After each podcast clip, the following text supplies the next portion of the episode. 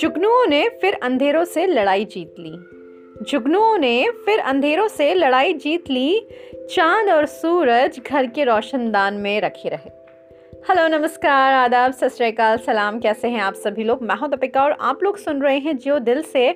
और आज की स्टार्टिंग की राहत इंदौरी साहब की ये लाइनें सुन के आप समझ ही गए होंगे कि आज का एपिसोड हार और जीत के उस पैमाने को लेकर है। हार और जीत की उस जंग को लेकर है, हार और जीत की उस बीच की, उस कश्मकश को लेकर है जहाँ पे हारना किसी को भी पसंद नहीं होता और जो हार जाता है कैसे वो बाहर आ पाता है उस एक हार की ना उम्मीदी से या फिर उसे कैसे बाहर आ जाना चाहिए उस आ, हार की ना उम्मीदी से आज का आ, एपिसोड इन्हीं सब बातों पे आधारित है। तो चलिए शुरू करती हूँ मेरी कुछ चंद लाइनों के साथ आज की ये कविता।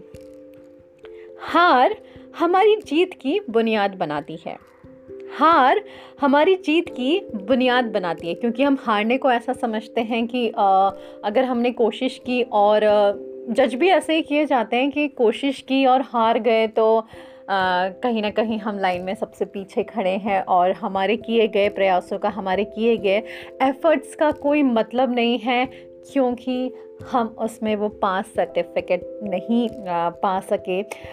या फिर वो जो क्राइटेरियाज होते हैं जीतने के, हम उन क्राइटेरियाज में फ़िट नहीं हो पाए फ़िलहाल के लिए तो ये लाइनें उन सभी बातों को दर्शाने के लिए और एक विश्वास देने के लिए कि हार को हम जीत के साथ कैसे बाँध सकते हैं या खुद को कैसे मोटिवेट कर सकते हैं अगर हम हाल फ़िलहाल में हार गए हैं तो।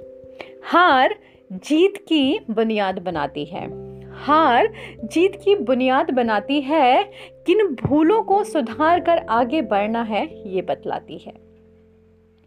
हार जीवन की सच्चाई से मिलवाती है। हार जीवन की सच्चाई से मिलवाती है, हमेशा सब कुछ नहीं हो सकता अच्छा अच्छा ही ये हमको बतलाती है।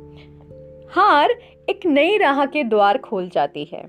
हार एक नई राह के द्वार खोल जाती है। एक अनूठे नज़रिए से हमारी मुलाकात कैसे हो ये हमको बतलाती है।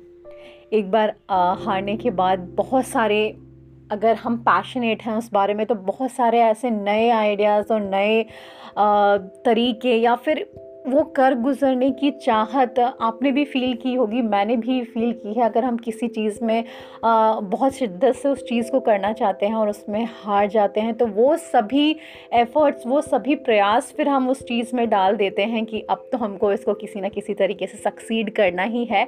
या फिर ये कैसे नहीं होगा इसको कैसे पूरा नहीं होगा इसको तो वो ज़िद हमारे मन में आ जाती है कि हम इसको पूरा करके ही रहेंगे। तो वो हार ही है, जो एक नई राह के द्वार खोल जाती है। एक अनूठे नज़रिए से हमारी मुलाकात कैसे हो, ये हमको बतलाती है।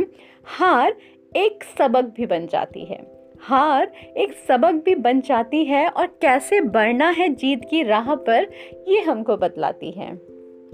हार संयम और निरंतरता का पाठ पढ़ा कर जाती है। हार संयम और निरंतरता का पाठ पढ़ा कर जाती है। सिर्फ़ मेहनत करना ही काफ़ी नहीं होता। और तरीकों को कैसे ध्यान में रखें, ये भी हमें बतलाती है। हार थोड़ी निराशा के साथ ढेर सारा बल और उत्साह अगले प्रयास के लिए भी लेकर आती है। यूँ ही हाथ पर हाथ रखकर बैठ नहीं सकते तुम, ये हमको बतलाती है। तो हार अपने साथ देखा जाए तो एक फीलिंग बड़ी उसे कैसे कहा जाएगा? एक फीलिंग बड़ी हमको उस टाइम पे लगती है कि बहुत डीमोटिवेटिंग सी फीलिंग है, लेकिन वो अपने साथ इतने सारे पॉजिटिव एलिमेंट्स लेके आती है अगर हम आ, सोचें कि उससे हम क्या नहीं कर सकते और हमारे फेलियर होने की सारी वजह वो डिफ़ीट हमको बता के जाती है। अगर हम उस चीज़ को दोबारा से सोचते हैं कहाँ हमारी गलतियाँ हुई हैं उन सारी चीज़ों को नोट डाउन करके उन पे वर्क करना स्टार्ट करते हैं तो एक हार कितनी सुंदर तरीके से जीत में बदल सकती है, इसका अंदाज़ा वही लगा सकता है, जो कि कभी हारा हो और हार करके उसने अपनी हार को जीत में बदला हो। तो क्या कहेंगे आप आज की कविता के बारे में, बिल्कुल मुझे कमेंट करके बताइएगा। और वॉइस मैसेज भेजते रहिए। आप लोग ढेर सारा प्यार दे रहे हैं। बिल्कुल ये प्यार और सपोर्ट ऐसे ही बनाए रखिए। मैं मिलती हूँ अपनी नेक्स्ट पोएम में। तब तक अपना ध्यान रखिए। पॉजिटिव रहिए, मेहनत करते रहिए। Be hopeful be ready be happy thank you so much bye bye take care